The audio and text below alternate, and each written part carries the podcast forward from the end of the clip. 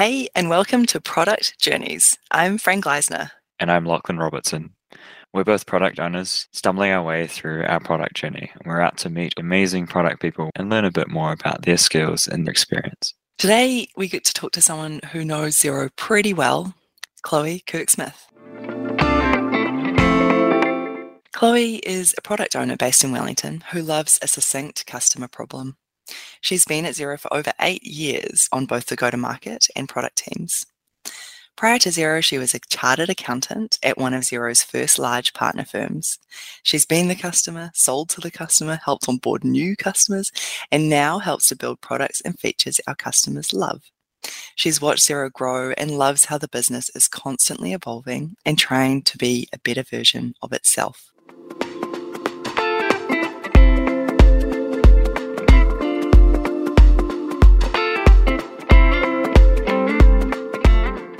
Chloe, welcome to the podcast. It's really nice to have you along. Recommended. I guess we can start off with your background. Yeah. So I've been at Xero for eight years now. But prior to that, I was an accountant. But I have had three career breaks because I have had three children in my time at Xero. Before that, I was an accountant. So that's definitely how I ended up here for sure. I began my career as an accountant at a firm which was a stone's throw away, I guess, from the Wellington office. We were one of the first big firms that Xero had convinced to join Xero. Um, so yeah, definitely location was a factor. But my first day as an accountant, I remember I got given this folder and it was like one of those massive ring binder folders with a whole lot of bank statements in it. I remember them very clearly. They were Westpac bank statements. It was about three or four hundred pages of one year. So this is bank account statements for one year of a concrete company in Wellington.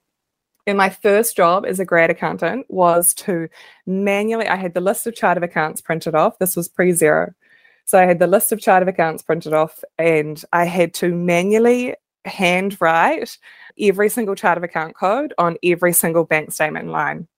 So I did that. And then the next step was to manually key that data into this system which was it was MYOB, but it was a super old accountant's version, desktop based.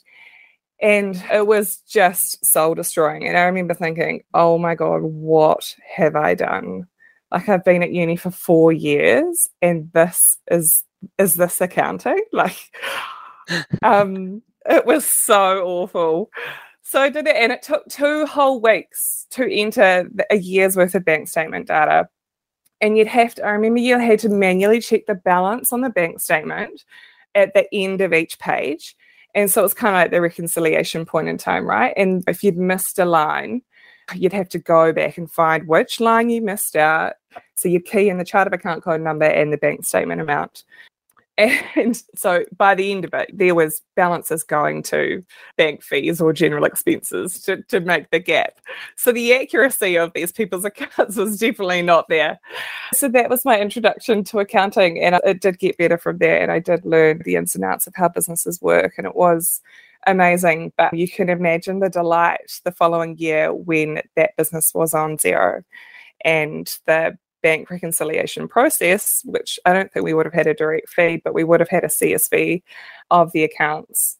Reconciling the banks to get the data in there took two hours as opposed to two weeks the year prior. So it was just an amazing introduction for me of how technology can be so efficient, right? And what mm. Xero was doing was really amazing. So, yeah, that was how I first started using Xero as an accountant. How we had a, were you an yeah. accountant for? So like three years. Okay. Yeah, three cool. years before I got swept up into Xero. It was over those three years that the firm I was at converted all the clients across to Xero, thanks to some uh, very convincing sales work by the legend Larissa Paris, who was the Wellington account manager. And yeah, so I got quite involved on the accounting firm side of converting all the clients over to Xero because that was a bit more interesting than doing the actual accounting. And to thank me and another person who ended up with Xero at Xero, Bailey Brooks, we got to go to XeroCon in 2012 and cool. it was at that point in time that the part I was already I'd already said that you know I wanted to go to London and do my OE, and one of the partners introduced me to Rod and said, "Chloe wants to go to London," and Rod said, "Great, you can work for Xero." And that was I don't want to say it was easy as that, but it almost was like back then. When you just and then yeah, it was quite different to the interviews we make people do now. But I remember I did do a Skype call with the UK team from a backpackers in Vietnam on my way to London. And by the time I landed in London, I had a job at Xero, which was awesome. Doing the same thing um, that I did in the accounting firm of converting across all the client accounts over to Xero. I was on the Xero side, what we now call partner consulting helping yeah the sales team would go on and do the sale and then the partner consultants come in after that and actually tell the, the accountants how to convert the clients across so that was how i began and it was pretty cool back then i think i was employee number 50 in the uk and about 500 globally we were just doing whatever we could to convert clients and there weren't those amazing tools that the practice team in Auckland have now built to automatically convert clients across a lot of it was very manual.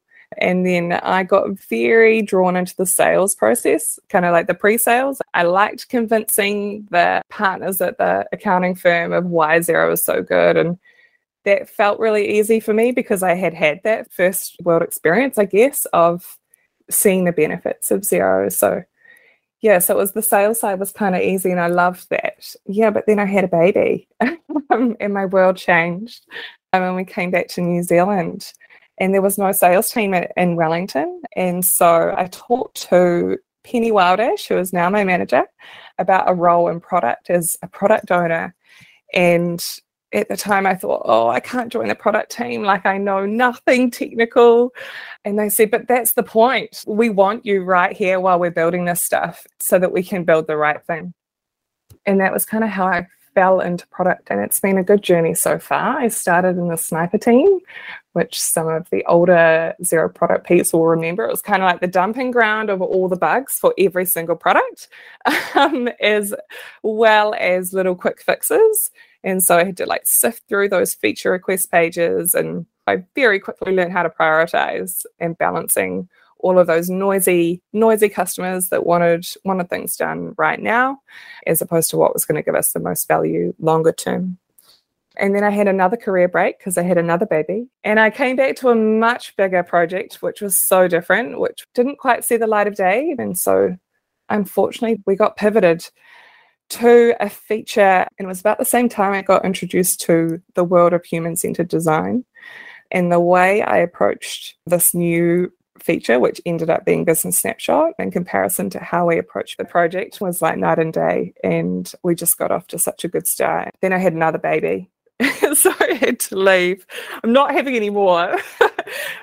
and I've um, come back back to the snapshot teams. Now it's a very mature team and things kind of just roll off quite nicely. So yeah, and that's that's where we're at today. For those of us who aren't familiar with what the snapshot team does. What is the, what is the product there? Yeah. yeah. It's a single page of how your business is performing in a visual context. We found that clients would you'd give them this whole set of financial reports and they would sometimes not even take them out of the packet, um, but sign the bits they needed to, and that was it. And some of the reasons for that is that it's really hard to understand a whole list of numbers for a lot of people accounting can be quite complex. And so we were wanting to make the accounting more approachable, which Xero's done it across the board for sure. But yeah, trying to put your financial results into a visual format, into a business snapshot. I like that. It, throughout your transition to where you are now, obviously having expertise as an accountant yeah. Is that something that you have found really useful in your day to day job? And I guess the other thing that I'm interested with the, the human centered design part of it, building empathy within yeah. your role and how you do that. Could you talk a bit more about that? Yeah, I, I use my accounting knowledge every day in my role and the product roles I've been in have needing to have that knowledge.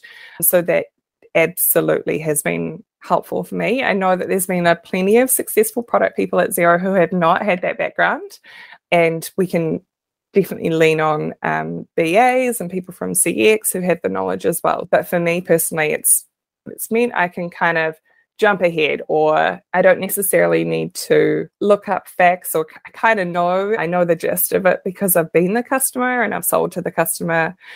It's definitely helpful for sure. Yeah, one of the the mindsets of human centered design is empathy, right? And I can have empathy for the customer pretty easily because I've experienced it.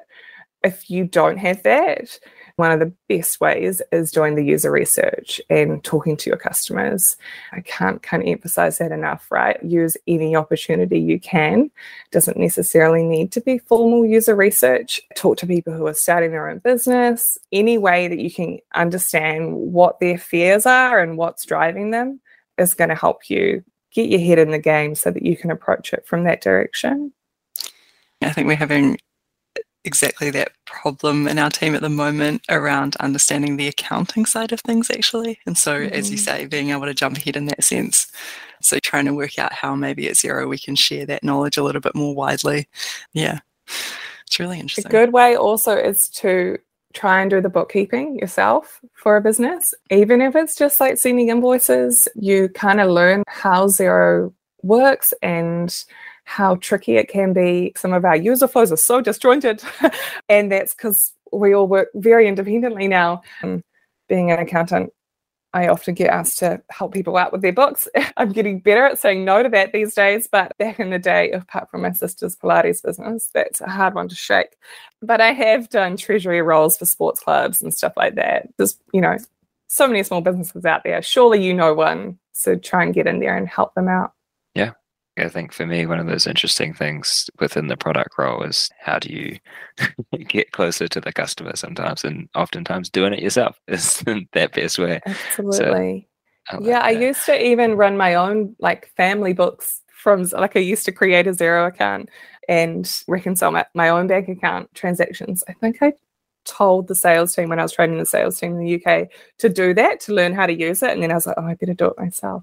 and then the I figured out how much money I spent on coffee in the UK and I stopped doing that. nice. Personal finance. It's, it's fun. Uh, yeah. One of the things you talked about before as well was selling Xero in those early yeah. days. What were some of the key things or the challenges that people found with like adopting a product like Xero at the start? I guess it would be totally different to the challenges we have now because that was seven years ago. And there was really interesting ones in the UK. There was lots of security talk. I remember, you know, it was the whole thing of going from desktop based to cloud. So we were constantly asked, where are your servers? Is it safe? Who can hack it? So that that was kind of an interesting angle that I wasn't aware I'd get quite a lot when I went over there. But just the time savings of bank feeds and bank reconciliation was enough to to tip them. It was so it was a pretty easy sell. I remember I went into this place and what's it called? Southend on Sea. It's like at the end of the Thames. And it's I'm not gonna say a grim place, but not a lot goes on. Southend on Sea. Okay, okay, maybe that's safe to say. And I remember going to this accounting firm, which was up above the pub or some like high street shop. Well, all the high streets look the same. And there was just paper and boxes everywhere. Like I was like, how can you even function? And you, t- you, tell them to hook up a bank feed and everything's in there and you're not going to have to deal with all of this. Because they were just amazed at what their future was like. Some of them were terrified because we were automating their work and there was a lot of that of what am I going to do for the other two weeks that I used to spend the fees that I would charge that client for processing all their bank statements, manually keying everything in. What am I going to do with that time now? Because I can't necessarily charge on charge that. And so it was a really, I think, uncomfortable time as accountants trends kind of morphed into the online world and being more efficient. And we're really hard on trying to encourage accountants to do advisory or um, do more for your clients. Actually, give them some financial advice. Don't just process their compliance, their tax returns. And some accountants didn't actually know how to do that. They didn't have the skills for that. So it was a really scary thing. And yeah, still a journey that a lot of firms, I think, are still on for sure. I guess the part when an industry changes or is innovated on, there's always going to be some change to to deal with or process through. Yeah, for sure. Yeah. Switching gears a little bit, uh, imagining maybe it's for a birthday party for one of your kids. How do you describe what you do? What is product to you? It's a tricky one, hey. And I think I have changed my view on it. I think in the early days, I would say that I was the non technical person in this technical space, making sure that we're building the right thing. So I normally go down that sort of path. But I think in my mind now that I'm always balancing those three things the desirability, the feasibility, and the viability. How can I nudge all of those things on a little bit more to make sure that everything's in balance and we are solving the right problem the right way? Feasibility, desirability, and viability is one of the tools that you've used. Are there other product tools or frameworks that you go to? Yeah, I think there are heaps, right? And there's so many good ones, and there's so many cool new ones to learn, which is another thing I love about this space is that you can't clock it, you know, like it's always, it's the game that it just keeps on going. But one of them is definitely the how might we process. That's the way I've had some successes, I think, of kicking off projects, of doing a round of user research and then all getting in a room and being really deliberate on the way you phrase things. So there's something really restrictive about the phrasing a sentence like, How might we solve this problem for our customers? Could be like, How might we solve allowing the customer to select the date on the page? It just really makes you frame it from the customer's perspective. And I think that's really important. So, um, that one's a good one and also a really good one in terms of kicking off a project as well because some of them are like how might we and they're really obvious so it's like yeah we know the answer for that one time we flipped that to now we can so all the how might we's we were super confident on, we put them on a scale of confidence, and the ones that we were like, yeah, let's just do it. We rephrase those as now we can, and that formed the backlog for the dev team. And then we prioritized the how might we's of which one's the most important to resolve um, next, and that kind of formed the discovery backlog, which I worked on with the, design team. So that was a really nice, quick way to get going, and then quickly looping back on what you've learned was really important. So I've that's awesome. No? I've just learned about that, and I think oh, cool. flipping it around to now we can is is such a nice way. Yeah, it's really nice. I just hadn't heard of that before, so cool. And the other one is is a mindset thing, which is the human centered design one of trusting the process, even when it's uncomfortable. You never know exactly where you're going, and the best innovation happens if you don't get to the solution too quickly and I think in product, we're often the person that they look to for stability. And particularly when things are going wrong, like you've got to trust the direction that you're going in and that it's going to be okay. Your project is going to go up and down. And you've got to be okay with that. It's not going to be linear. You are going to have the ups and downs, but it's keeping your cool through the ups and downs. And I think in product, we're in that space where we've got to be that solid voice and we've got to guide the team and make sure they don't lose it and trust the strategy. And that comes back to communicating the strategy as well. We've got to be really clear and deliberate in our communication. Totally agree.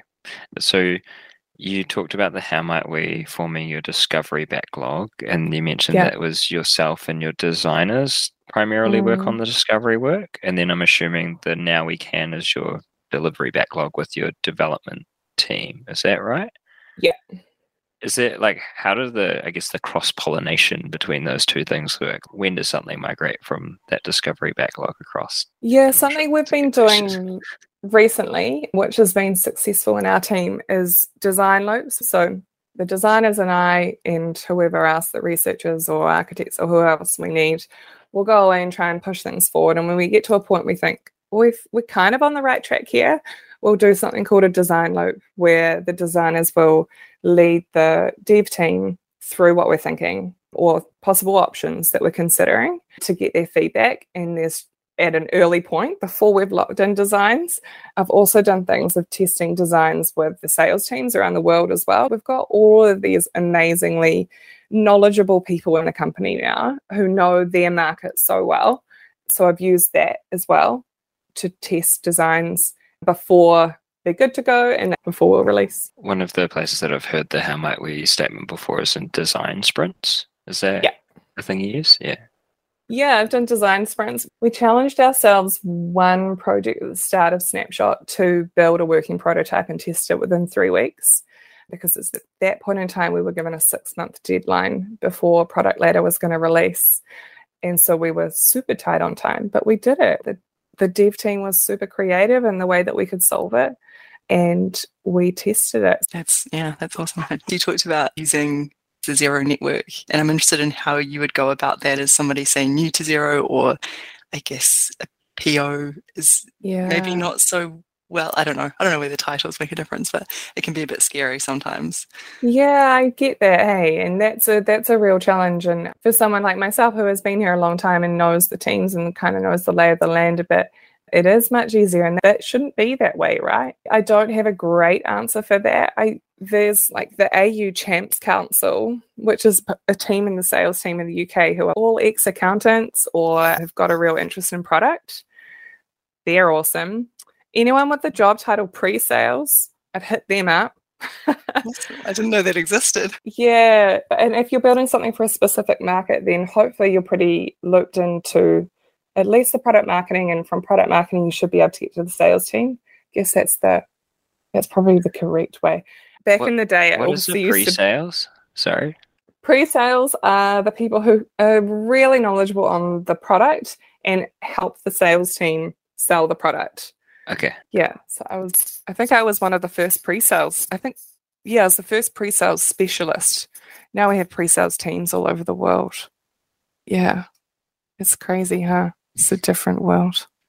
Throughout your journey, eight years at Xero thus far, what have been some of, I guess, the the biggest lessons that you've you've learned? Um, or... Oh wow, I've had some fails, like some really big ones. Um, maybe I'll tell you about over a beer sometime. But yes, I think I think a lot of them have come back to poor or miscommunication not knowing everything you need to know at the right time or the or the right people knowing the right information.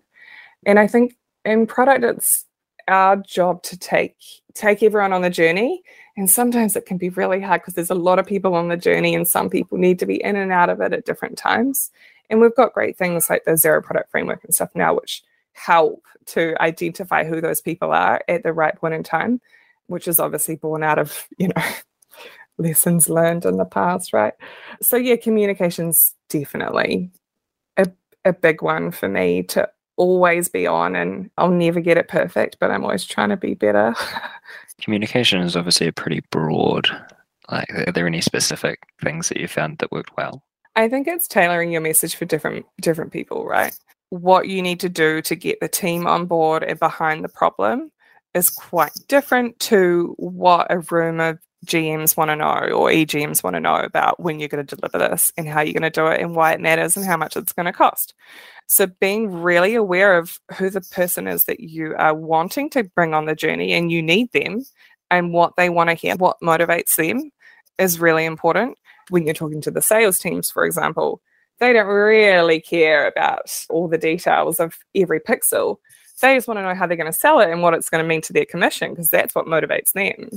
It's definitely been something that I've I've tried to get better at over over the years, and it's different. Like we're a totally different company now than what we were back when I started. So always definitely. changing, always always learning. Mm-hmm. And we've talked, I guess, a little bit about different skills, but as a uh, yeah, new PO, yeah. what do you think are some of the key skills in that role? If you're new to the product world, I think you should never hold back on what some people call the stupid questions or the dumb questions. I think that's kind of belittling. I would prefer to frame it as a clarifying question. Never hold back on the clarifying questions. And there's that that whole thing from the user research world of the five whys. And if you ask why five times, you get to the real heart of what the problem is. Never hold back on asking those clarifying questions because the odds are you're going to uncover something now, which if you uncover in a few months' time could be a whole lot more painful. So that would be my top tip. Love it. Be curious. Yeah. Um, I am curious about what your biggest accomplishment has been so far. Um, I don't professional career. right. I honestly I don't really have a specific one. All I can say is just holding down a job when I've got three little kids. I'm like, God, sometimes it's just so hard to get out the door when um, with all the sleep deprivation and all of that. So a huge shout out to all the product parents out there. The juggle is real and particularly in the last couple of years yeah, so that's all I would say. Managing parenting and and product. I mean, I'm so grateful. I've got the, my job to is kind of like a, an escape of using my brain in a different way for sure. Mm. But yeah, that's my greatest achievement. I don't know if it's an achievement, but definitely, it's all right. It's it's it's totally good. Uh, the the process, I guess, through having children and coming back in and out of the workforce, and especially in a product yeah. role like that, have there been any challenges within that, or, or parts that you know you have? Oh, that's a whole different podcast, Lauchlan. Yeah, oh, is it? right. Sorry, I figured it's like a whole. there totally has like yeah just to kick it off Xero is different every time i've come back so there's been that and also the way we do product has been so different every time i've come back there's a new way to do things and then just the i've got this other human and other part of my life, which is so important. And so that was massive. But we can move into the parenting podcast a different time. That's good. I am interested from your your answer there, though, mm. like the different way that product happens. Like, yeah, what are totally different. When I started, we were already working in an agile way. So we'd, or I think we, Xero had just done that change when I came into the product world. So that was a bit fresh. But the way we've had things like agile coaches. That was a change, probably after baby number two, I think. That was quite different. And the the whole way we do product discovery, but I guess it's different from team to team as well, right? And you have different people that come into your team and they teach you different things, which is awesome. It's such a moving profession. And there's so many new and exciting ways and tools and things like Miro, right? Which the first proper user research I did, literally in the ground floor of Wellington, we had probably like 20 meters of wall of post it notes and we manually moved them around. And I remember at the time we did a, a section of each person and then we manually grouped them. And it took days, which now you can do pretty quickly in Miro, you know, in a couple of hours. So the tools is totally different.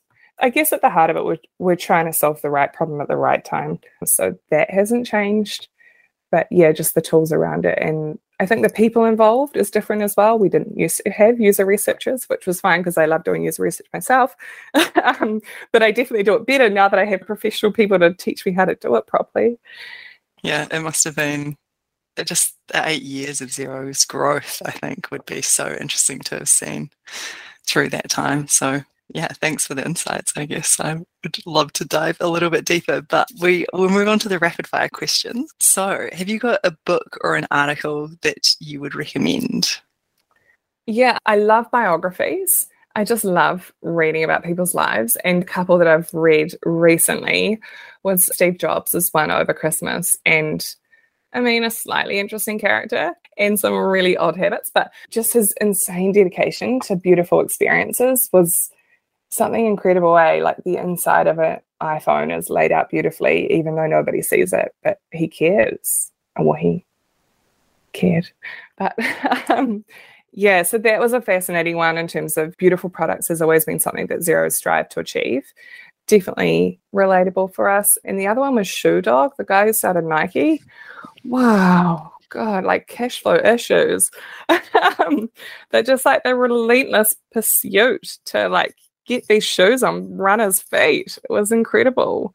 And the desire. So those were two. And then also um, the Field Guide to Human Centered Design by IDEO. I read that about four or five years ago on a professional development day. And it's just such a good intro to human centered design. And I refer to it on the regular definitely that one. There you go. Some great recommendations. Thank you. Podcasts. Do you listen to podcasts? And if so, would you recommend any? Yeah, I have for the past few years always listened to the Business is Boring podcast by The Spinoff. So he interviews lots of Kiwi startups or people in the New Zealand business industry. And it's just, I guess I listen to it for the purpose of getting in the heads of people who are starting businesses and the pains they go through and they're never doing it for the money right? They're just so passionate about what they're doing. So i love hearing those stories and product failures and how they got to product market fit. Lots of cool week zeros who have gone on to do startups as well. I just listened to the sharesies one from brooke roberts the other day. So yeah business is boring but the Spinoff get in there Oh, love the spinner. So I'll be all over that one. Yeah. What are you most grateful for? So much, but I think right now, just people like yourselves, right? Thank you so much for trying to develop the careers of people at Xero. I think it's so amazing what you're doing. And we're just so lucky at Xero to be constantly surrounded by so many smart people who have amazing skills. So definitely grateful for that. So keep up the good work, team. Doing great. Thank you. We're grateful to have guests like you on as well. So thanks for helping make part of this. Um, so awesome. It's a pleasure. Um, final question Is there any other calls to action or uh, key takeaways that you'd have for the people listening? No, nothing particular. Um, cool. Yeah. That's it. Stay curious. I think is a good, Stay curious. the good takeaway, really. I yeah. reckon it's yeah. always going to stay with me.